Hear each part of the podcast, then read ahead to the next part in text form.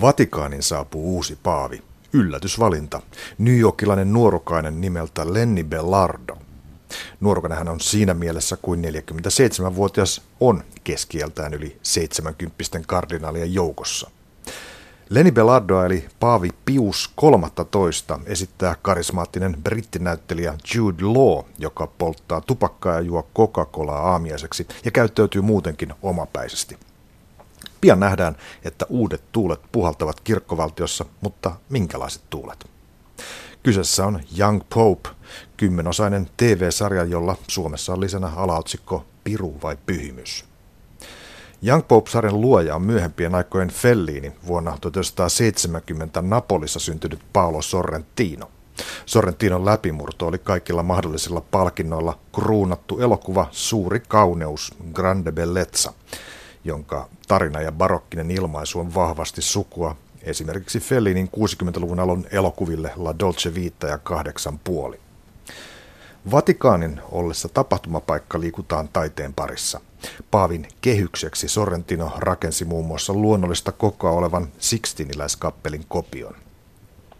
Yhdestä näkökulmasta katsottuna koko sarja on kuin yhdeksän tuntinen käynti museossa. Siinä mielessä se onkin sarja taiteesta, ja niin kuin taiteessa, siinäkin on epäilyä, pyhäinhävästyksiä, suuria tunteita ja yliannostuskauneutta. Tätä puhuessani on tiedossa, että Sorrentino ei aio tehdä jatkoa Young Popeille. Sen sijaan hänen on tarkoitus kuvata modernin paaviuden maailmaan sijoittuva sarja The New Pope. Young Pope-sarjasta puhuu kanssani vapaa kirjoittaja ja näyttelijä Kaarina Hazard.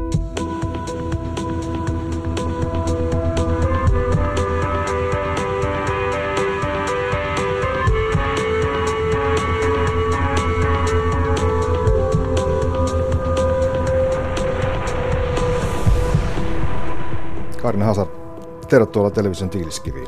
Kiitoksia. Puhumme Paavista.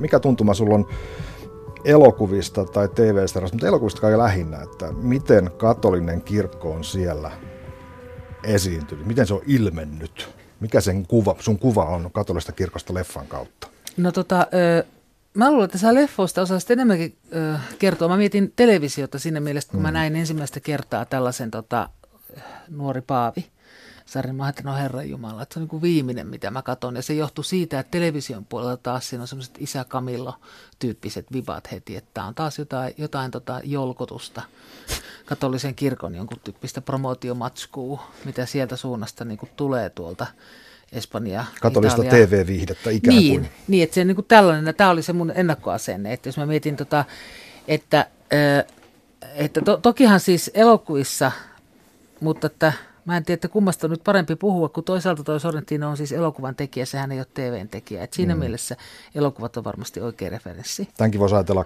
oikeastaan niin kuin kymmentuntisena elokuvana. On, melkein. ja semmoiseksi se on musta selvästi tehty. Niin. Joo, että se ei ole, niin kuin, se ei ole televisuaalisuus, ei sinänsä häntä kiehdo, häntä kiehtoo selvästikin elokuva. Ja, tota, ja se näkyy siinäkin, että jos ajattelet, että elokuvan, elokuvan niin kuin, juuri on kuvataiteessa mm. ja television juuri on radiossa – puheessa, niin hän on niin kuin täysin eri välineet. Ja tämä sarja on hyvin kuvataiteellinen. Tämä on hyvin visuaalinen. Tämä ilman muuta kuuluu niin kuin elokuvan traditioon. Mm. Mutta siitä huolimatta mulle tuli mieleen toisaalta tämä oma isä Camillo ennakkoluulo. Ja sitten mulla rupesin miettimään tota, Jimmy McGovernia, joka on siis taas Scotti, mm. joka on tota, käsitellyt katolisuutta niin kuin ikään kuin, ei, ei niinkään sen sisältä, vaan ikään kuin vähemmistökokemuksena – että hän on ollut itse katolinen, mutta kuitenkin asuu, asuu protestanttisessa maassa. Aivan. Niin sitä kautta, että on sitä niin kuin televisiossakin jonkun verran ollut. Ja useinhan se on ö, niin kuin tällainen ö, kilvoittelu, itseepäily, sisäiset ristiriidat. Eikö se ole se, mihin se, tai sitten toinen on korruptio. No siellä on, siellä on nimenomaan, mm. mä oon kanssa ajatellut tätä, että siellä on joko ne katolisen kirkon rikokset, on insesti, on, on, on nämä vanhat kääkät juonii fyrkalla tyyliset tarinat. Tai sitten, sitten on niin kuin Rooma avoin kaupunki, siinähän on sankaripappi, joka, jonka natsit sitten ampuvat. Mm. Et se, on, se on yksi asia. On. Toki joo. Mutta sitten kilvoittelusta tulee niin. Robert Bresson, jolla, joka, jolla on tämä armon kysymys hirveän joo. usein niissä elokuvien lopussa. Ne käy niin kuin pitkän taipaleen ja sitten ne toteaa, että armo jotenkin. Mutta sitten silloin myöskin tämä ennalta määräämisoppi, joka on yhtä kummallinen sotku kuin pyhä kolminaisuus, että mä taas ymmärrä yhtään mitään. Mm. Et siinä, siinä mennään vaikeisiin kysymyksiin minun kannaltani.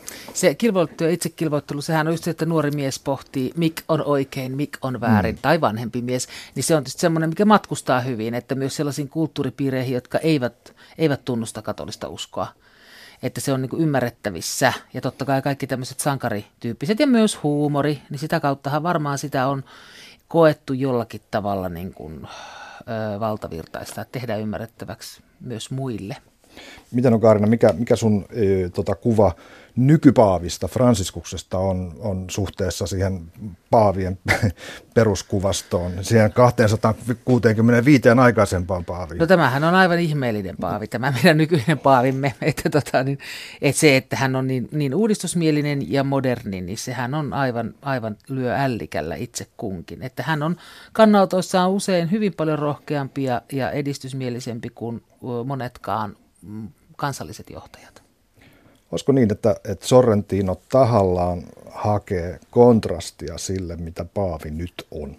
Ikään kuin tämmöistä, äh, niin kuin sanotaan, backlashia, eli tuota, semmoista takaiskua tällaiselle edistyksen politiikalle. Hmm, tota... Että se olisi se ikään kuin sensaation ydin tavallaan, ainakin lähtökohtaisesti. Öö, sensaatio. Minkä takia hän niin tekisi? Siis ihan tähän mä ajattelen niin. ihan markkinointia, mä ajattelen sitä, että tota, luodaan semmoinen kontrasti. Tota, mä en usko, että tämä on tehty niin kuin suhteessa tähän nykyiseen paaviin. Mä en usko sitä. Mä en usko, mm. että se uskonto kiinnostaa sinänsä Sorrentinoa niin paljon. Mun mielestä tämä ei ole lainkaan uskonnollinen sarja. Se sijoittuu sinne, mutta tämä on, mun mielestä tämä kertoo taiteesta ja ihmisen osasta. Palaamme tähän. Joo. Mä, haluan, mä haluan vielä kiinnittää huomiota tähän Pius-nimen valintaan, mm. koska mun mielestä se on mielenkiintoinen. Tämän Young Pope-sarjan päähenkilöhän on, on sitten Pius 13, jota Jude Law sitten esittää, Lenny Belardo sivilinimeltään. Ja se aikaisempi Pius, mikä voidaan tuosta lähihistoriasta kaivaa, on Pius 12. Hän oli paavina 1939-1958. Ja hän oli tämmöinen erehtämättömyyden ja absoluuttisen johtajuuden ajaja. Hyvin tämmöinen eristäytyvä paavi, hyvin semmoinen hiljainen paavi myöskin. Hitlerin paaviksi on myöskin kivasti nimitetty, koska hän tietysti oli sen natsisaksan aikana siellä Joo. vallassa. Niin, että hän olisi tehnyt jonkunlaista niin kuin kuvaa, että jos, jos tämä, tällä Paavilla olisi poika, niin kuin, että hän on tehnyt si- hänen si- Siinä on jotain, niin että miksi valita Pius-nimi. Kyllä mm. siinä täytyy joku viittaus, viittaus olla. Niin täytyy olla, mutta mä, mun tietoni niin kuin Paaviudesta ja siitä perinteestä ei ole niin syvä, että mä osaisin siihen millään tavalla vastata. Tiedätkö sä, mitä se voisi merkitä? Ää, mä otan pari semmoista pientä, pientä viitettä. Me kohtaamme Pius 13 tässä, tässä sarjassa – hän, hän tota, haluaa aamiaiseksi Cherry Coke Zeroa. Ja miksi? Koska hänellä oli huono vatsa. Pius 12 oli huono vatsa. Hän oli hoikka ja pitkä ja tota, hyvin valikoitu ruokavalio. Eli tämä, tämä Coca-Cola aamulla juominen ei johdu siis mistään tällaisesta, että hän on New Yorkista ja näppärä, näppärä seksikäs, seksikäs kaveri, vaan ihan yksinkertaista syystä, että hänen vatsansa on heikko, kuten tällä toisella. Toinen asia, hän vetää vesimelonia myös päivälliseksi ja sitten myöskin jossain vaiheessa tämä meidän Pius sanoi, että minulla on mahtava muisti.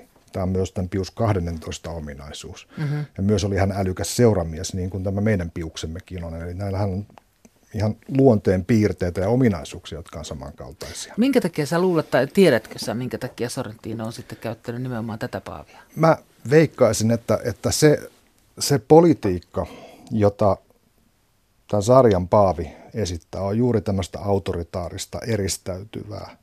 Ei semmoista niin kuin avointa, niin kuin Fransiskuksen tyylistä avautuvaa ja seurakuntaa syleilevää, vaan päinvastaista, opillista, tiukkaa opillista touhua. Hmm. Kyllä, mutta että vielä se, että miksi juuri hän, miksi juuri tällainen ö, nuori paavi, miksi tämä on kiehtonut tekijää? Niin meillä on alaotsikko mm. suomen kielessä, piru vai pyhimys. Musta tuntuu hirveän, hirveän, hirveän banaalilta aluksi, mm. mutta kun mä katsoin sarjan, niin musta se ei enää tuntunut banaalilta. Tai siis omituiselta, vaan, vaan siinä jotenkin ytimessä olla. Okei. Musta se tuntuu edelleen lattialta. No, on se lattia ilmauksena, se, koska se on klisee. Mutta... Ja se juuri vei niin kuin mun mielettäni sinne tota, isä Kamilon suuntaan jollakin tavalla. Tota, joo, mutta että miksi juuri ihan, mikä siinä paavissa on niin kovin kiehtovaa verrattuna muihin paaveihin? Liittyykö se siihen aikakauteen? 39-58 sä sanoit. Joo, se on esimerkiksi se aika, jolloin ö, sodan jälkeen muodostettiin nämä niin sanotut rottareitit, jolla isot natsirikolliset pakeni Etelä-Amerikkaan ö, Rooman kautta. Siellä mm. oli eräs tietty piispa, joka, joka hoiti heille kirkon papereita, jotta he pääsivät pääs, tota, livahtamaan pois. Mm. Et mitä Sorrentinosta haluaa sanoa tästä ajasta, kun hän valitsee kuvatakseen sellaisen paavin aikakauden? Tai Mutta, sen viittaa siihen? Eikö se ole jotain tyypillistä? Siis monissakin fiktiossa on esimerkiksi tehty vertauskuvia 30-lukuun tietystä nyky, nykyhetkien ilmiöistä, tämmöisen autoritaarisuuden kasvuna mm. tai, tai tota tietynlaisena populistisena politiikkana, jota sieltä löytyi. Mm. Mä ajattelin, että tässä on myöskin tämmöinen tietynlainen analogia. Se voi hyvin olla. Sitä mä itsekin ajattelin sen jälkeen, kun mulle selvisi, että milloin tämä, tämä edellinen tota, Pius 12 palveli Paavina. Aivan. Että se voi olla, että se on tämän tyyppinen aikakausiviite. Mutta Kaarina, sä sanoit maalaustaiteen. Mm. No ihan alussa me nähdään aika, aika stydikuva. Siellä ö, on vauvoja niin kuin kasoittain ja sitten mm. siellä konttaa tämä meidän – meidän päähenkilömme niiden päältä. Mitä sä sait mielessä mm. tästä? Se on siis se uni. Se on se uni. Joo. Se tota, ö, ö, jollakin, no totta kai se musta viittaa siihen, että hän on syntynyt siihen tehtävään, että, että hän niin kuin kokee tai hänelle on näin kerrottu tai se asia on kuitenkin siinä läsnä. Ja sitten mm, totta kai siitä välttämättä niin kuin meikäläiselle katsojalle tulee mieleen niistä vauvoista, tulee mieleen tietenkin katolinen kirkko ja sen mm. politiikka, mikä, mikä tietysti poikkeaa. Katolinen juuri. perhesuunnittelu. Niin, se liittyy niin kuin tällä tavalla tähän meidän protestanttiseen pohjoiseen niin kuin keskusteluun usein tulee juuri tämän abortin ja muun kautta. Että se nyt, mutta mä en tiedä, onko se tarkoitettu mieleen vai ei, koska tekijähän on, on italialainen itse. Ja, tota, ja sitten sitä sellaista viattomuutta, mä mietin sitä jälkeenpäin, että kun siinä alussa on, kun se, tämä Lennihän se on se on tavallaan niin kuin, vailla seksuaalisuutta ja se on niin kuin miehen ja naisen välissä. Ja sitä kautta ikään kuin esipuberteettinen hahmo, sitä ei ole maailma liannut. Niin siinä mielessä ne vauvat liittyy tähän, että hän on, on, hän on tietyssä mielessä kuin vauva. Ja kun hän on orpopoika, joka on jätetty, jätetty orpokodin portille ja mm. hippivanhemmat on häippässyt livohkaan, niin hän on myös se ikuinen vanhempiensa etsijä. On, ja sitten se, että se on jäänyt siihen kohtaan, joka olisi mm. silloin, oliko hän kuusi vai seitsemän siinä tarinassa, että kun hänet hylättiin – niin ikään kuin ihminen, jos, jos trauma on kyllin suuri, niin ihminen jää siihen kohtaan. Niin mun mielestä tuossa hahmossa, Jude Lawn äh, esittämässä hahmossa on hienosti jotain tällaista. Että kysymys ei sinänsä olisi siitä, että hänen seksuaalisuutensa olisi ambivalentti tai se olisi sitä vailla, mutta ikään kuin se olisi jäänyt sellaiseen mm. esipuberteettiseen olemiseen. Ja kasvanut kyllä ajassa ja ymmärryksessä. Esimerkiksi äh, kamppailee niin kuin suurin, suurten kysymysten – niin kuin armon ja, ja, ja Jumalan kanssa, mutta että joku osa hänestä ei koskaan ole kehittynyt niin kuin, niin kuin ihmisen osa normaalisti on. Mä en tiedä, onko tämä ikävästi sanottu katolisia pappeja kohtaan, mutta kun heillä on tämä selibaattisääntö, niin, hmm. niin siinähän nousee epäilys, että hyvinkin tyypillistä on jäädä tuolle, tuolle tietylle kehitystasolle hmm. näissä asioissa. Niin, niin en, en, en tiedä. Että tuossa on musta jotakin maagisempaa vielä tuossa tossa hahmossa niin. siinä mielessä, että kysymys ei ole siitä, että hän kamppailisi seksuaalisuutensa kanssa mm. millään tavalla, vaan että hän on kerta kaikkiaan niin kuin jäänyt siihen ö, isän ja äidin niin kuin poismeno, hän on niin kuin jäänyt siihen kohtaan, ikään kuin hänellä ei olisi lupaa kasvaa siitä eteenpäin, koska jos hän kasvaisi siitä eteenpäin, niin se tarkoittaisi myös vääjäämättömästi sitä, että hän unohtaisi isänsä ja äitinsä ja hän ei niin kuin voi sitä tehdä. Mä otan vielä yhden tulkinnan mm. tälle vauva läjälle, joka nähdään monta kertaa. Me nähdään myös taidetta, jossa on vauvoja. Siellä on se Tizianin ö, Venustaulu, missä on iso liuta vauvoja. Mutta tämä liittyy Irlantiin nimittäin. On, on semmoinen leffa kuin Filomeena. Se oli viitisen vuotta sitten Oscar-ehdokkaana ja Judy Dench esitti siinä nunnaa ja sitten siellä oli toimittaja, joka tuli siihen katoliseen yhteisöön siellä Irlannissa ja ilmeni tämän Denchin kautta paljastettuna, että, että Irlannissa on tapana oli aviottomia lapsia ja heidän äitejään oli, oli tapana tuota, panna tiettyihin instituutioihin ja lapset annettiin adoptioon. 1900-luvun mittaan näitä lapsia hoidettiin siellä hirvittävän huonosti. Heidän kuolleisuutensa oli niin kuin jättimäisesti suurempi kuin ihan muuten Irlannissa. Joten erästäkin paikasta löytyi saostuskaivosta läjittäin kuolleita lapsia. Ja tämä on niin kuin ihan kuvana jo semmoinen ajatus, joka niin kuin liittyy tähän. Että mm. tässä on tämmöinen hyytäväkin historiallinen tausta. Joo, kyllä ja varmaan se, niin kuin siihen, se niin kuin kato, meidän, ainakin meidän käsityksemme mukaan niin katolisen kirkon äärimmäisen julma suhde niin kuin, ö, naisiin ja lapsiin, niin se näkyy tässä. tässä. Tai siis se on ainakin se assosiaatio, mikä meille välttämättä siitä tulee. Tietenkään me emme tiedä, mitä, mitä tekijä on tarkoittanut. Se on se aina se taipumus siirtää puhe opillisiin kysymyksiin, kun hmm. on ihmisten ongelmista ensin kysymys. Hmm. Ja sitten kaiken kaikkiaan tässä, että kun kaikki muut, lähes kaikki muut henkilöt tässä niin on tavalla tai toisella maailmassa ja lihassa kiinni. Ja, ja tota, paitsi päähenkilö, joka ei ole. Niin sekin, että hän ryömii sieltä kaiken sen lihan alta. Hmm tähän tehtäväänsä ikään kuin valmiina syntyneen. Se on sillä tavalla eeppinen hahmo, että se on niin kuin valmiina syntynyt tässä tarinassa, vaikka toki hänellä on tämä, tämä niin kuin raskas taustansa ja se selittää jollakin tavalla sitä just, että millä tavalla se on jumittunut johonkin kummalliseen kohtaan elämässä, omassa elämässä. Me nähdään myös kontrasti, nähdään kun tämä tuore Paavi pukeutuu, hän on sillä nakuna, pal- pakarat paljaana ja, ja sitten me nähdään toisaalta näitä vanhoja kääkkän kardinaaleja, jotka suurin piirtein on happinaamari kasvoillaan. Eli tämmöinen niin kuin vanha ja nuori viriili on niin kuin se ennakkoasetelma, mutta sitten, sitten sit paljastuukin edistyksen ja taantumuksen mm. vastakkainasetelma ja yllättäen tämä nuori Yorkilaiseppo onkin siellä taantumuksen puolella. Niin mun mielestä tämä tota, hänen niin kuin, ruumiinsa ja hänen sellainen äh, ihmeellinen, niin kuin, jotenkin se ruumiillinen täydellisyys, mitä monella tavalla tässä äh, korostetaan – että pel- ei pelkästään sitä kaunista ää, niin kuin elämänsä kirkkaassa keskipäivässä olevaa miehen alastonta vartaloa, mikä on siinä, siinä alussa, mutta myös se koko, tietenkin hänen pukeutumisensa, joka on aina täysin kokonaan niin kuin tahratonta ja rypytöntä. Mm. Ja sitten hänen liikkumisensa, että hän, siinä on puolilähikuvia valtavasti ja hän liikkuu niin, että se näyttää aina siltä, kun hän liitelisi. Eli just se sellainen, niin kuin, että tämä, tämä täydellisyys – taas sitten äh, rinnastuu näiden äh, vanhojen karnaalien jo niin kuin siihen lihallisuuteen, mikä sen vanhuuden kautta tulee kauhean näkyväksi. Mm.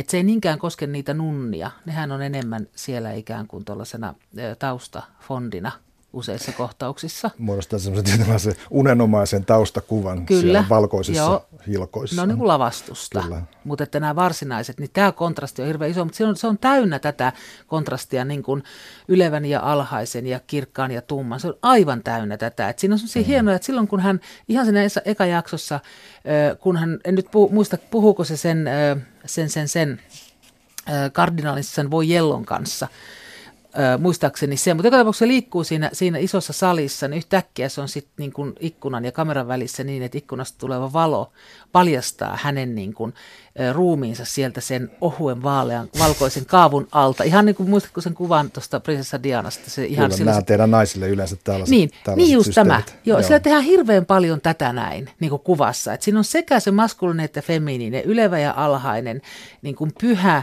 ja, ja, ja niin kuin häpeällinen läsnä yhtä aikaa. Et se leikki, tekijä leikkii koko ajan tämän kanssa. Ja tämä on ikään kuin se suuri ristiriita, minkä äärellä koko ajan ollaan. Et se on samalla totta ja samalla äh, niin kuin uskoa se katolinen kirkko kaiken mm, kaikkiaan. Mm, mm. Se, on, se on musta hieno siinä, että se ei, se ei väisty kertaakaan, se on niin koko ajan siinä mukana. Tässähän on jotenkin mainittava myös Fellini, siis koska, koska tässä on mun mielestä niin paljon sukua. Jollekin sinne La Dolce Vitan ja kahdeksan puolen kuvioihin, jossa esimerkiksi tämä tämmöinen, missä kamera kulkee ikään kuin subjektiivisena ikään kuin Lennin näkökulmasta ja me nähdään niitä groteskeja hahmoja, niin kuin hienoja ympäristöjä, todella tyylikkäitä ympäristöjä ja sitten semmoisia groteskeja hahmoja, jotka tuijottaa. Se on ihan suoraan oikeastaan Fellini. Joo, ja musta ei voi tietenkään siis aliarvioida myöskään, kun hän on italialainen tekijä. Niin. niin on selvää, että hän on, hän on imennyt niin kuin, ja ilmeinen elokuvaentusiasti ollut aina, niin hän on niin kuin imennyt tuon kaiken. Kyllä. Et se on ihan sitä äidinmaitoa, ihan niitä aakkosia, samalla tavalla kuin me ei voida paeta Aleksis Kiveä. Kukaan suomalainen, joka kirjoittaa, ei voi tavallaan paeta sitä. Niin, tota, niin samalla tavalla ei hän voi paeta, paeta noita. Se on totta, ei voi kieltää. Jos, jos Fellini teki ikään kuin tästä Italian ö, kaupungistumisen ajasta ja sen jälkeisestä ajasta, niin kuin 60-luvulla oli se urbanisoituminen vahvaa, niin Sorrentino on tämmöisessä ikään kuin post-Berlusconin ajassa. Mm. Ja, ja tota, se jotenkin tulee heti mieleen, kun mä katson niitä kardinaaleja, että nämä on nyt tämmöisiä veijareita. Mm. Joo, ja sitten hän on myöskin, että et tavallaan hän on myös mun mielestä sellainen post-kansallisvaltioajassa elää myöskin. Että kyllähän siinä niin kuin ne sellainen, sellainen tietty, että hän käyttää tuossa katolista kulttuuria ja tuntemansa italialaisuutta myös usein sellaisena merkkinä, en tarkoita ulkokohtaisena merkkinä, mm. mutta käyttää sitä sillä tavalla, että myös muiden kulttuuripiirien kansojen on, on mahdollista ymmärtää se. Et siinä on jotakin sellaista, että se ei ole niin kuin paikallista, se hänen kerrontansa, vaan hän pyrkii jonkinlaiseen niin kuin elokuvan universaaliin kieleen, jossa se käyttää sitten niin kuin italialaisen peri, perinteen aineksia Aivan. ja tulee ymmärretyksi. Karne Hazard, yksi keskeinen asia ilmenee aika nopeasti tässä, tässä Lenni Belardon eli Pius 13 touhussa on se, että hän ei halua, että häntä nähdään. Että hän haluaa olla näkymätön paavi. Mm. Hän ei anna ottaa kuvia itsestään. Hän ei, kun hän puhuu Pietarin kirkon aukiolla ensimmäistä kertaa, niin hän on siellä varjoissa. Häntä ei näy. Miksi? Niinpä niin. Tota, äh, siinähän on paljon tällaista antiteesia niihin hyveisiin, mitkä ajassamme hyveiksi katsotaan, esimerkiksi lakkaamaton näkyvyys ja julkisuus ja nähdyksi tuleminen, niin hän on kahden monessa ikään kuin tämä antiteesi ja, ja tota, niin hän on tässäkin. Ja sitten kun siinä on myöskin sellainen kuin se vanha taloudenhoitaja siinä alussa, joka on myös edellistä Paavia palvellut, niin kun he juttelee, että hän tekee mitä tahansa uusi paavi haluaa syödä, sanot vaan, niin hän menee keittiöön kokkaamaan ja sitten se tarttuu sitä kasvoista ja suutelee otsaan tai jotakin niin kuin nuorempaa miestä, niin kuin poikaa, jotain siellä omaa poikaansa, jota hän niin kuin hellisi. Ikään kuin ottaa tämän paavin pojakseen, niin siinäkin hän, hän tota sanoo, että kiitos ei. Kiitos ei näitä lämpimiä henkilökohtaisia välejä, että, että pysytään nimenomaan muodoissa. Niin sekin on sellainen niin kuin, mitä tämä meidän aikakautemme koko ajan sanoo. Ne haluaisi, tämä aikakausihan pyytää, että me oltaisiin kaikki vaan keskenämme kavereita ja some heittää kaikki tittelit hittoon ja mitään valta-asetelmia ei ole. Niin tavallaan kaikki, mitä tämä Paavi tässä tekee, Pius 13, on täm, niin kuin vasta rintaa tälle meidän mm. ajallamme. Se on täynnä niitä. Se oli hienoinen lause, mitä hän sanoi sille mm. keittäjättärille, että epämuodolliset ihmissuhteet johtavat monimerkityksisyyteen, kun taas muodolliset suhteet ovat kirkkaita kuin lähdevesi, ne on hakattu kiveen, ne kestävät ikuisesti. Mm. Ja tämähän on tavallaan kiistämätöntä myöskin, että, että kun, mm-hmm. kun kaikki muuttuu epämuodollisuuksi, niin kaikki muuttuu myös epäselväksi ja vähän semmoiseksi harmaaksi alueeksi. Joo, ja sitten toi on samalla, niinku, toi on ihana, ihana repliikki. Se on kumma, miten, miten tyydyttävä se on, miten mm. tyydyttävä se kanta on. Mutta toi on myös tieteen puolustus.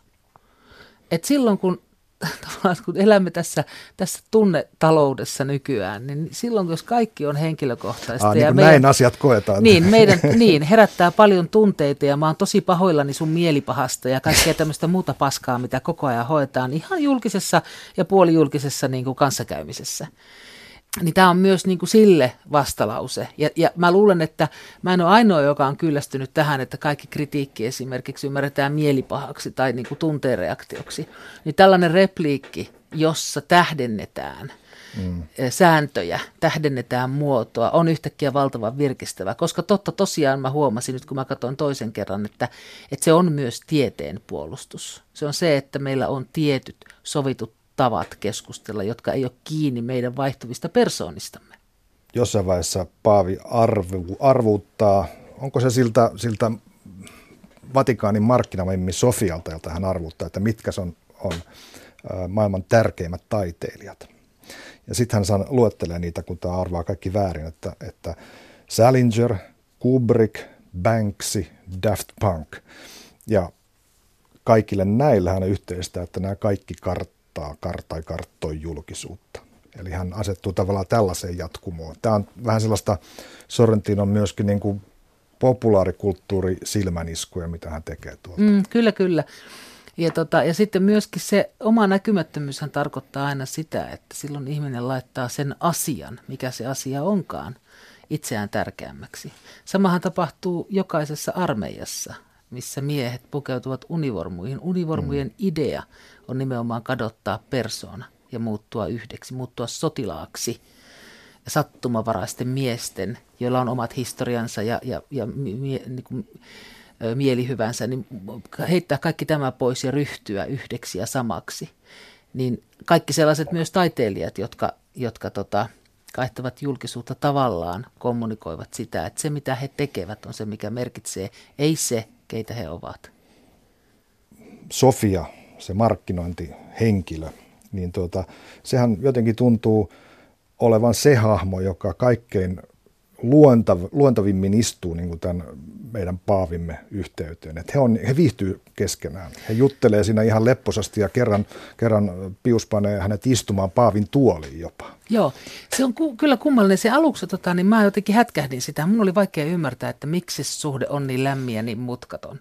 Mutta se on, Sofia on ehkä se ihminen, joka, joka tota, Lennin kannalta ajateltuna kaikkein parhaiten ymmärtää – nimenomaan sen muodon ja sen esittämisen merkityksen. Se, miten tullaan ulos, että sillä on merkitystä. Et siinä Kyllä. mielessä ne on ihan samassa bisneksessä. Eli se tajuu tavallaan sen koukun, että mikä on niin. äh, tavallaan tämän staran, vaikka nyt Paavi onkin, niin hänen näkymättömyydellään. Joo, Eli ja, sekin myy. Ja sitten vielä se, että se, minusta jännää ei ole pelkästään se, miten se Lenni suhtautuu Sofiaan, mutta se Sofian leppoisuus Lennin suhteen, että siitä puuttuu kokonaan se sellainen arvonanto ja välimatkan pito ja, kir- ja, ja pelko. Siitä muuttuu jotenkin kokonaan se, että se on ihan lepposa. Että hän ymmärtää heti, että aha, että sä oot tällainen. Että se on nyt markkinoinut niin paljon tässä maailmassa, nähnyt ties minkälaista staraa, niin äkkiä, kun hän tämmöisenkin hoitaa. Että se on musta tosi mielenkiintoinen. On, ja, ja mehän tiedetään, koska olemme korkea-arvoisia henkilöitä, että miltä tuntuu, kun jotkut ihmiset tulevat pokkuroimaan sinua. Sähän alat halveksia heitä siinä tulee semmoinen tuntu, että, että, että mitä toi tuossa nöyristelee. Ja sitten, mulla, mulla ei ole tämmöistä kokemusta, mä tapaan sua vähän ihmisiä. ei tarpeeksi pokkuroitu. Ei selvästikään ole, ja mä tapaan vaan kavereitani ja perhettäni, ja ne ei kyllä paljon pokkuroi. tota, mennään siihen tunnariin. Ollaan jo tässä jonkin verran puhuttu, mm. mutta se on, sehän on mielenkiintoinen. Siinä soi taustalla versio All Along the Watchtower-biisistä, joka ilman sanoja. Se Dylanin biisihän on teksti on jostain Jesajan kirjasta napattu tai se alluusio napattu. Mutta sitten siellä kulkee ikään kuin tämmöinen kertomus, kun Lenni kävelee siinä, kulkee tämmöinen kertomus katolisen kirkon historiasta. Siellä on monia tauluja, joita en ole ryhtynyt tunnistamaan. Mitä sanot siitä? Eikö se myöskin muutu niin kuin, ö, jaksojen Mun mielestä se muuttuu hieman se alkujakso aina. Siellä on aina. jotain variaatiota. Joo. Joskus on ilman musiikkia, ainakin yhdessä jaksossa oli Joo. täysin ilman musiikkia. Mutta se päättyy aina siihen, kohtaan, missä tämä meteori, mikä lentää siellä ikään kuin tauluja halki, niin se osuu Paaviin, joka on Johannes Paavali toinen mun käsittääkseni. Ja mä tajusin, että sekin on teos. Justi. Se on, se on Maurizio Cattelaanin La Nona Ora, eli yhdeksäs tunti vuodelta 1999. Okay, se on ihan oikea okay. veistos, tai miksi tätä nyt sanotaan, installaatio. Mm. Eli, eli kaikki se on taidetta, mikä, mikä siellä on. Hmm. Tavallaanhan tuossa, tota, toi muistuttaa se koko alkujakso, mikä musta on ihana, se muistuttaa mua kahdesta asiasta. Toinen on musiikkivideot. Hmm. Ja mä mietin tätä tekijää, että sehän on sitä sukupolvea, joka on pienestä asti nähnyt musiikkivideoita. Kauhean voimakkaasti musta seläsnä. Voin olla ainoa tässä tätä mieltä, mutta näin kuitenkin on. Ja toinen on, että se muistuttaa mun mielestä sen katolisen kirkon ö, niin kuin elokuvalla ja katolisella kirkolla – on sellainen yhteinen seikka, mikä on just kuvataide. Mm. Että toisaalta elokuvan juuret yle ulottuvat sinne. Ja toisaalta ilman katolista, katolista kirkkoa mä en tiedä, minkälainen meidän kuva taiteen historia oikein olisi. Että se on ollut valtava niin kuin se kauneus, mihin katolinen kirkko on satsannut. Kirkkaus ja pyhyys niissä kuvissa. Niin mulla on semmoinen olo, että se alkujakso jotenkin yhyttää tämän, tämän aiheen elokuvan tekijän käsittelemän aiheen ja hänen oman niin kuin taiteilijuutensa, laittaa ne ikään kuin samaksi. Silmän isku, jonka Paavi antaa siinä niin kuin sen mm. tunnarin lopuksi. Mitä sä ajattelet siitä? Ja mä ajattelen, että se on tätä samaa tavalla, että, että, että tällä tavalla niin kuin elokuvan tekijä tekee tiettäväksi tämän asian, että loppujen lopuksi elokuva ja katolinen kirkko kuvataiteessa, ne on yhtä ja sama, ja lopulta uskonto ja taide puhuttelevat meissä ihan samaa kohtaa.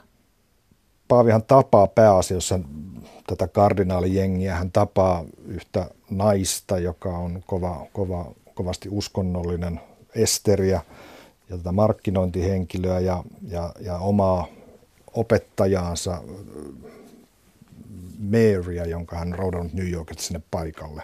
Hän on ikään kuin tämmöinen varaäiti hänelle. Mutta sitten hän tapaa kerran myöskin Italian pääministerin. Mun mielestä tämä on mielenkiintoinen ihan noin niin kuin, se keskustelu oli herkullinen. Oli, kerropa sä siitä vähän. Joo, sehän, sehän meni sillä tavalla, että pääministeri ikään kuin toivoo Paavilta ja Vatikaanilta juuri sellaista edistyksellistä politiikkaa, joka natsaisi yhteen hänen ajamansa esimerkiksi avioliittouudistuksen kanssa. Juuri tällaista liberaalia politiikkaa, missä monet niin kuin meille aivan arkipäivä, meille protestastisessa maailmassa aivan arkipäiväiset asiat tulisi myöskin katolisessa maailmassa kirkon hyväksymiksi. Ja Paavi on sitten, että eipä onnistu. Ja hän sitten, hän, hän, hän toteaa, että, että tota, hän toteaa näin, että näen tässä kaksi mediatapahtumaa, joista toinen on jo tapahtunut, eli pääministeri, joista toinen on vasta tulossa, eli Paavi itse. Mm-hmm. Tämä on, tämä on semmoinen verhottu uhkaus, jolla Paavi tarkoittaa, että kun hän tulee jossain vaiheessa julkisuuteen ja ilmaisee, että ö, omalle katoliselle yleisölleen sanat non expedit, joka on kerran otettu käyttöön 1200-luvulla, se tarkoittaa sitä, että katolisen kirkon jäsenen ei ole sovellista äänestää vaaleissa, mikä sitten tarkoittaisi pääministerin kannatuksen hupenemista. Mm-hmm. Tämä oli sen keskustelun pääsisältö. Joo, se, tota, niin, sehän osoittaa, sehän aluksi näyttää siltä, että, että nythän tämä nuori Paavi varmasti häviää. Mm-hmm. Argumentit ovat niin järkeenkäypiä ja selkeitä, että no niin, tässä oli hänen tuhonsa. Ja hirveän nopeasti se kääntyy niin, että itse asiassa että tota, niin I have your balls, eli siis, että Italian koko politiikka ja koko julkinen elämä on edelleen katolisen kirkon taskussa. Ja käsittääkseni näin onkin, että tämä oli ihan niin kuin suora viittaus nykypäivään. Aivan, aivan. Kaikessa vanhollisuudessaan ja taantumuksellisuudessaan, niin näin on. Ja kun se on tällä tavalla erittäin hyvin käsikirjoitettu, niin se ei tunnu niin raalta, vaan tota, aika kiehtovalta.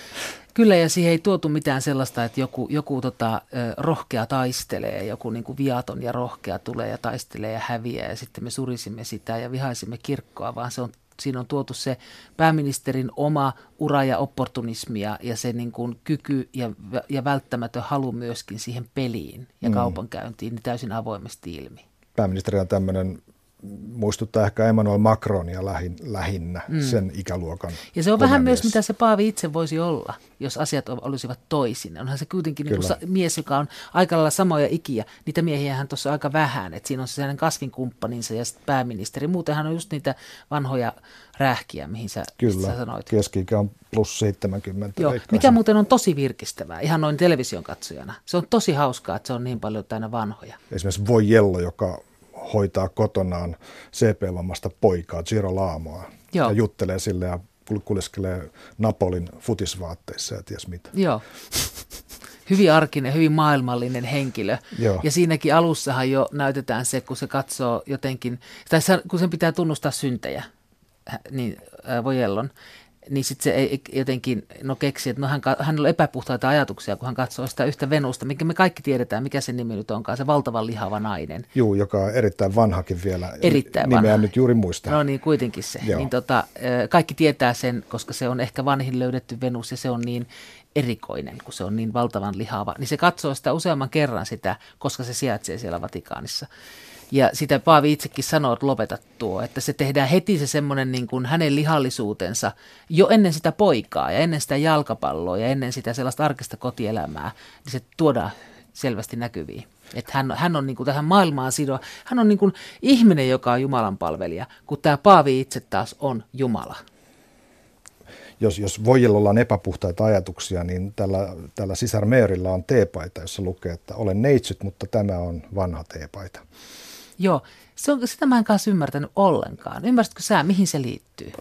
En, en juuri mihinkään. Samoin myöskin tota, kenguru Vatikaanin puutarhassa Joo. on yksi asia. Mutta mä ajattelin myöskin näin, että kenguru on mun mielestä helpommin selitettävä. Sehän on siis lahja Australiasta mm. ja, ja Paavi päättää päästää sen sinne puutarhaan sitten. Ja jollain tavalla mulle tuli ajatus, että tämä Paavi on yhtä outo lintu tässä Vatikaanissa kuin se kenguru on siellä puutarhassa. Joo, samaa mä ajattelin kanssa sitä, sitä että totta, se hänen kuulumattomuutensa, joka ei pelkästään musta ole sitä, että hän ei kuulu Vatikaaniin tai, tai hän ei kuulu oikein niin kuin maailmaan, hän ei kuulu siihen elämään, mitä muut ihmiset elävät. Tässä mielessähän se, se kokemus, tässä päähenkilön kokemus on meidän kaikkien kokemus. Meistä kaikista tuntuu siltä, että muut ihmiset elää jollakin tavalla normaalia elämää ja vain meidän elämässämme tapahtuu sellaisia kummallisia pysähdyksiä ja aukkoja, mm. mitkä tekee meidän ja maailman välille jonkun välimatkan. Se on niin kuin yleinen kokemus ja minusta se on hirveän hieno se kenguru, että se, miten se olennoi sitä ja miten hellästi sitten Paavi itse siihen suhtautuu ja kum, vähän sillä kummeksuen – ihmettelee niin kuin nähdessään kaltaisensa niin hyvän kuvan itsestään yhtäkkiä Vatikaanissa, että sitä hän ei varmaan odottanut, että kukaan näyttäisi häneltä ja yhtäkkiä se on kenguru. Mutta kyllä mä sitä teepaitaa kanssa mietin, että, että, että toisaalta, äh, mä mietin siinä kohtaa sitä Diane Keatonia, että kun ajattelee tekijää, siis Sorrentino, että minkä ikäinen hän on. Että siinä, mm. sen, hänellä on näitä vanhoja naisia, vähän niin kuin Tarantinolla, näitä lapsena nähtyjä ihmeellisiä filmitähtejä. Joita hän fanittaa. Niin, niin Tarantinahan tekee samaa. Mm. Niin tämä näyttää sellaiselta viitteeltä. Ja se teepaidan teksti tässä mielessä viittaisi niin kuin siihen aikaan, kun tekijä itse oli lapsi. Jollakin tavalla. Niin, siis, et, et, mä en niin. tiedä ollenkaan, mistä on kysymys ja miksi se pitää olla se meerin päällä. Se tuntuu niin kuin räikeältä yhtäkkiä. Mutta mä luulen, että se on ihan vaan meidän konservatiivisuutta katsojina. Että me ei, niin kuin, me ei jotenkin meinata jaksaa sietää tuollaisia suoria viitteitä. Mutta siitähän ei koskaan puhuta mitään. Ei todella, se tulee mm. pari kertaa siellä esiin Joo. ja, ja that's it. Tulkitsit tuon kengurun noin, mulla tuli heti mieleen sitten Paavin hellyys sitä kohtaan, semmoinen ihmetys sitä kohtaan, niin se samahan tapahtuu sitten silloin, kun Ester saa lapsen. Paavi mm-hmm. on ensin, ensin hänet sitten rukoillut tiineeksi, koska hän oli steriili kaikkien tietojen mukaan. Ja sitten hän saa vauvan, niin se tapa, millä Paavi sitten tulee sitä vauvaa katsomaan, hän myöskin pudottaa sen siihen sängylle, mutta myöhemmin hän vaihtaa kakkavaipat. Että siinä on sama semmoista tota, ihmetystä, kunnioitusta. On, Joo. Ja sitten se on kanssa sellainen, se on tärkeä kohta musta siinä mielessä, että se sen hänen niin kuin sukupuolen ja sukupuolisuuden ja ikään kuin, niin kuin kun murrosikähän tahraa meidät kaikki, siitähän ei ole paluuta. Mm. Ja kaikilla on tarinoita siitä, että voi että kun oli lapsuus viatonta, helppoa ja keveää ennen murrosikää. Se on se syntiilankemus, mikä meissä tapahtuu. Mm. Niin se, millä tavalla hän on sen vauvan kanssa tekemisissä – niin hyvin osoittaa sen, että hänellähän ei ole, se se ei niin kuin viesti minkäänlaista kaipuuta saada omaa perhettä, ryhtyä itsenkin isäksi tai mitään tämän tyyppistä. Vähän tosiaan katsoo sitä niin kuin hämmästyttävää olentoa jostakin ulkopuolelta ja ulkopuolella se sijaitseekin hänen elämänsä ulkopuolella. Hän pitää siitä, mutta siitä puuttuu kokonaan halu kiintyä. Se on vaan erikoinen, ihmeellinen ihme, niin kuin tietysti vauva on. Mm. Mitä sä ajattelet, Karin, näistä ihmeistä, mitä, ihmetteoista, mitä, mitä Paavi tekee. Tämä Esterin raskaaksi saattaminen on yksi. Toinen on 14-vuotiaana kaverin äidin parantaminen, ihme parantaminen rukouksen avulla sairasvuoteelta. Ja tämä sarja on myös täynnä äh, luonnon ihmeitä. Täällä Kyllä, auringot tulee, jurisee, ukkonet jurisee silloin Joo. kun tarttee ja auringot tulee esiin ja sade lankeaa juuri silloin kun tarttee. Luonto koko ajan ihmeiden kautta kertoo meille. No mun mielestähän tämä kertoo elokuvan teosta. elokuvan tekijä on juuri tällainen Elokuvan ihmeiden. Ihme. Niin, hän saa, hän on juuri Jumala siinä mielessä, että hän saa päättää kaiken. Tässä mielessä mun mielestä Paavi on ilman muuta tekijän alter ego. Ihan, ihan selvästi. Sama, että hän leikkii siellä. Mm. Ja juuri silloin, kun aurinko tulee pilven takaa, kun se pitää tulla, se tulee, koska hän voi koska hän on Jumala sen maailman sisässä. Katsokaa, valo tuli. Mm, et siinä mielessä nämä ihmeet on mun mielestä tällaisia. No niitä ihmeitä, ja tässä mielessä uskonto ja uskonnon ja taiteen ydin on sama. Sehän on ihmeen teko. Et siksi ne on tarpeellisia siellä tässä tarinassa, siksi ne on ihan keskeisiä. Ei Aivan. olisi, siltä menisi koko katoliselta uskonnolta menisi koko mieli, jos se olisi vain byrokratia, jos ei ihmettä olisi. Ja samalla tavalla kaiken taiteen tekemisestä menisi mieli, jos kaikki olisi jo tehty, jos me emme aina lakkaamatta odottaisi seuraavaa, aina sen ihmeen uudelleen tapahtumista, mikä on se, että tulee joku uusi taideteos, jota me emme ole nähneet tai tässä maailmassa ei ole aiemmin ollut. Mm. Oli se minkä tahansa alan taideteos. Mä, mä sieltä alusta, kun mä aloin katsoa tätä juttua, niin mulla tuli semmoinen ajatus, että, että okei, tässä nyt on, on hyvä tilaisuus Sorrentinolla kertoa tyylikkäästi korruptiosta ja, ja dekadenssista ja valtaa pitävien juonittelusta ja jossa on niin kuin paljon näyttävyyttä ja silmän iskoja niin kuin tunnarissa.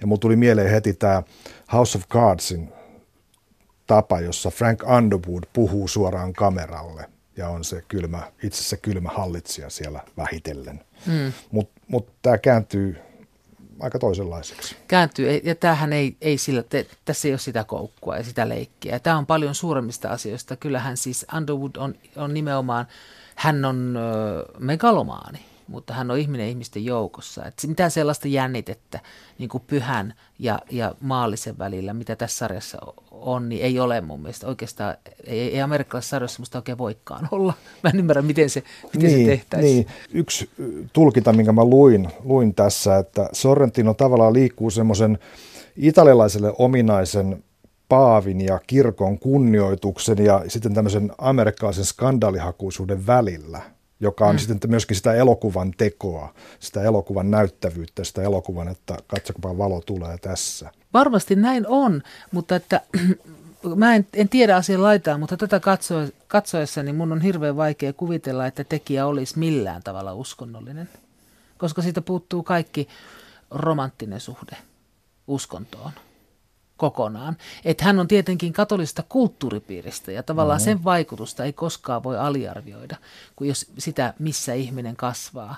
Kaikki ne näyt, kaikki ne ihmeet – jo, jotka ihan tavallisetkin seikat on pienille lapsille ihmeitä. Saati sitten erilaiset patsaista valuvat kyyneleet, joita paikallinen porukka sanoo, että katso valuu, niin sähän näet sen kohta, varsinkin kun sä oot pieni lapsi. Et siinä mielessä se on tässä niin kuin ihmeen ja katolisen, niin kuin, katolisessa maailmassa varmasti aivan ytimeltään kiinni, koska hän on Napolissa kasvanut. Niin se on muu on mahdotonta. Mm, Mutta mm. mä en usko, että, että hän varsinaisesti, että hänellä on, on niin kuin mitään syvää suhdetta uskontoon. Ei musta näytä siltä. No en tiedä, mutta siis niin. ei näytä siltä. Tähän, tähän voi vasta-argumentiksi heittää, että, että esimerkiksi Bresonin leffoissa ei myöskään ole mitään romanttista suhdetta mm. uskontoa, ja silti se armon kysymys on siellä kauhean vahvana. Ja toisaalta tanskalaisen Dreyerin leffoissa, mm. on, joka on, jossa on myöskin hirveän vahvaa uskonnollista kuvastoa ja ajattelua, niin ei sielläkään ole romantti, romanttista suhdetta uskontoa. Mm.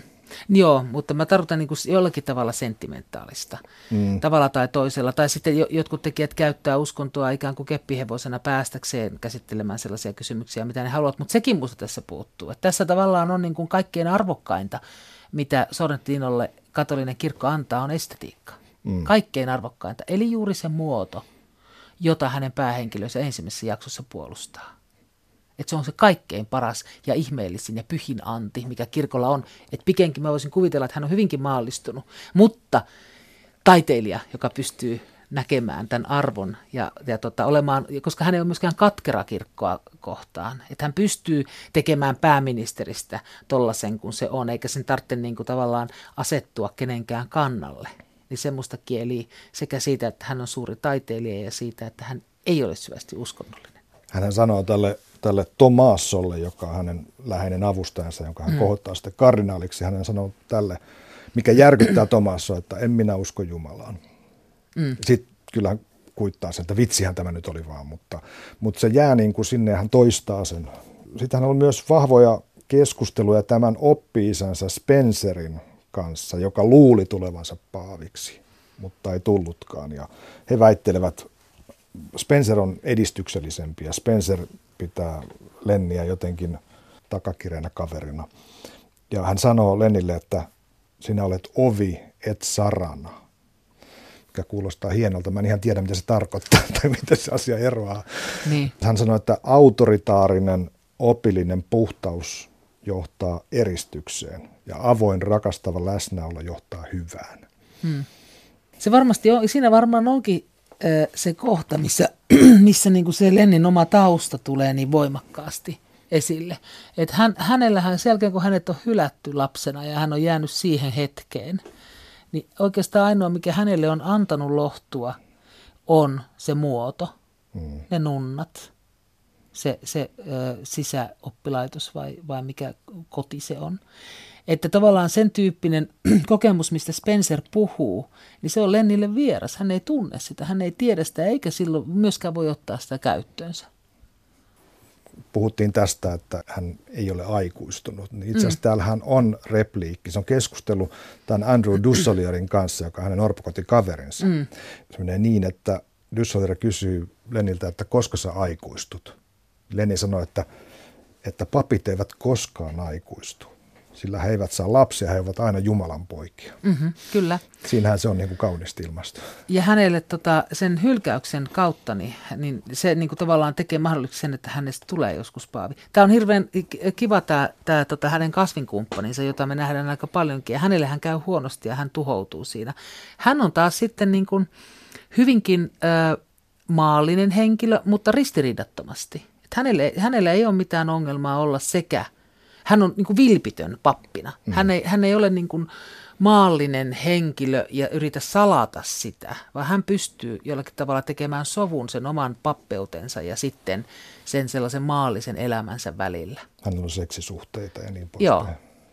Että se, tota, et se on niin kuin mahdollista. Et siinä ei, se, se ei ei myöskään kerro niin kuin se henkilö mistään sellaisesta ristiriidasta, mikä näiden välillä olisi.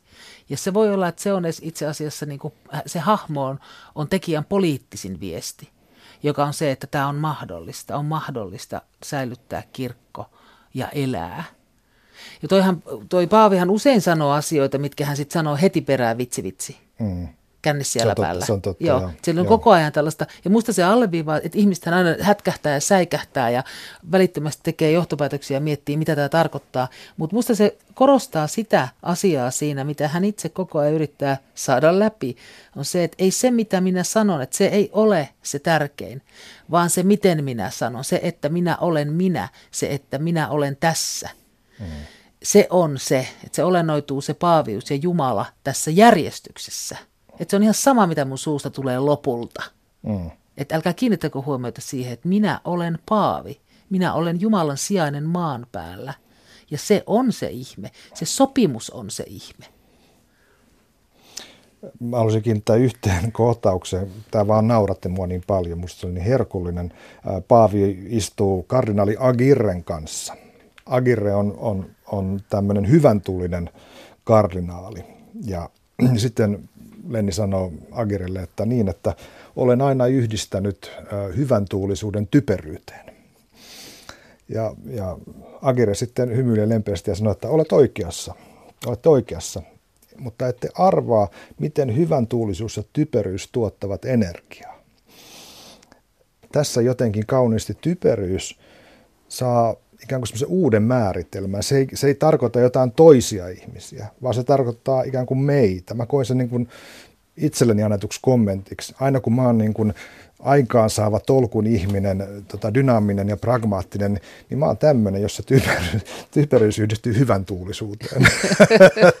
Toimelias. Niin, ja tota, yleensä tuossa kaikki ne ihmiset, jotka ovat omalla kohdallaan ja ikään kuin tyytyväisiä jotenkin siihen, millä tavalla mm. ne on, niin nehän aina, hän heti pitää niistä ihmistä, jotka on löytänyt se oman kohtansa. Siinähän on se, sano nyt se yksi, joka sinne, sinne, sinne New Yorkiin lähetetään. Gutierrez. Niin, joka on itse viattomuus. Sehän on ihan lapsen kaltainen henkilö, joka, jonka, jonka on inhottava joutua isojen kysymysten äärelle, jonne hänet lähetetään. Mutta Paavehan lähettää hänet nimenomaan sen takia, että hän on niin viaton. Ja hänen tehtävänsä tavalla... on, on, on saada nalkkiin tämä, tämä insesti-piispa sieltä, se Joo. Kurtvel. Oliko se insesti vai pedofilia? Pedofiilipiispa, kyllä. Niin, niin muistaakseni, kyllä, en, joo. mä en muista, oliko Pe- se. Oli se pedofiilipiispa, joo, joo kyllä. Niin, tota, niin olikin, ja se on tietysti mahtava henkilö ö, sellaiseen, koska siitä puuttuu kokonaan henkilökohtainen kostohimo, kun hän on niin lapsekas ja viaton. Aivan. Niin mä luulen, että aina silloin, kun, kun, niin kun, ö, silloin kun hän kohtaa, Paavi kohtaa jonkun ihmisen, joka on, on niin kuin lapsen kaltainen, niin kuin, niin kuin raamatussa sanotaan, tulkaa lasten kaltaisiksi, niin silloin se on niin kuin selvää, että, että hän hyväksyy ja hän niin kuin suhtautuu myönteisesti. Lopuksi Kaarina Hazard, mä kiinnittää yhteen repliikkiin, Lennin repliikkiin huomiota. Se, se on musta niin sillä tavalla sopivalla tavalla kryptinen. Jos hyvyyttä ei liitä mielikuvitukseen, se on vaarassa jäädä pelkäksi eksibitionismiksi. Niin, mielikuvitus on, on tilannetajua ja sehän mm. on oikeastaan ainoa asia, mitä meillä yhteisessä elämässämme täällä maailmassa on, tilannetaju. Mun mielestä Sorrentino myös tuossa, tuossa viittaa siihen elokuvan tekijän mielikuvitukseen. Ilman muuta, kyllä kyllä. Kiitos keskustelulta Kaari Hasa. Kiitoksia.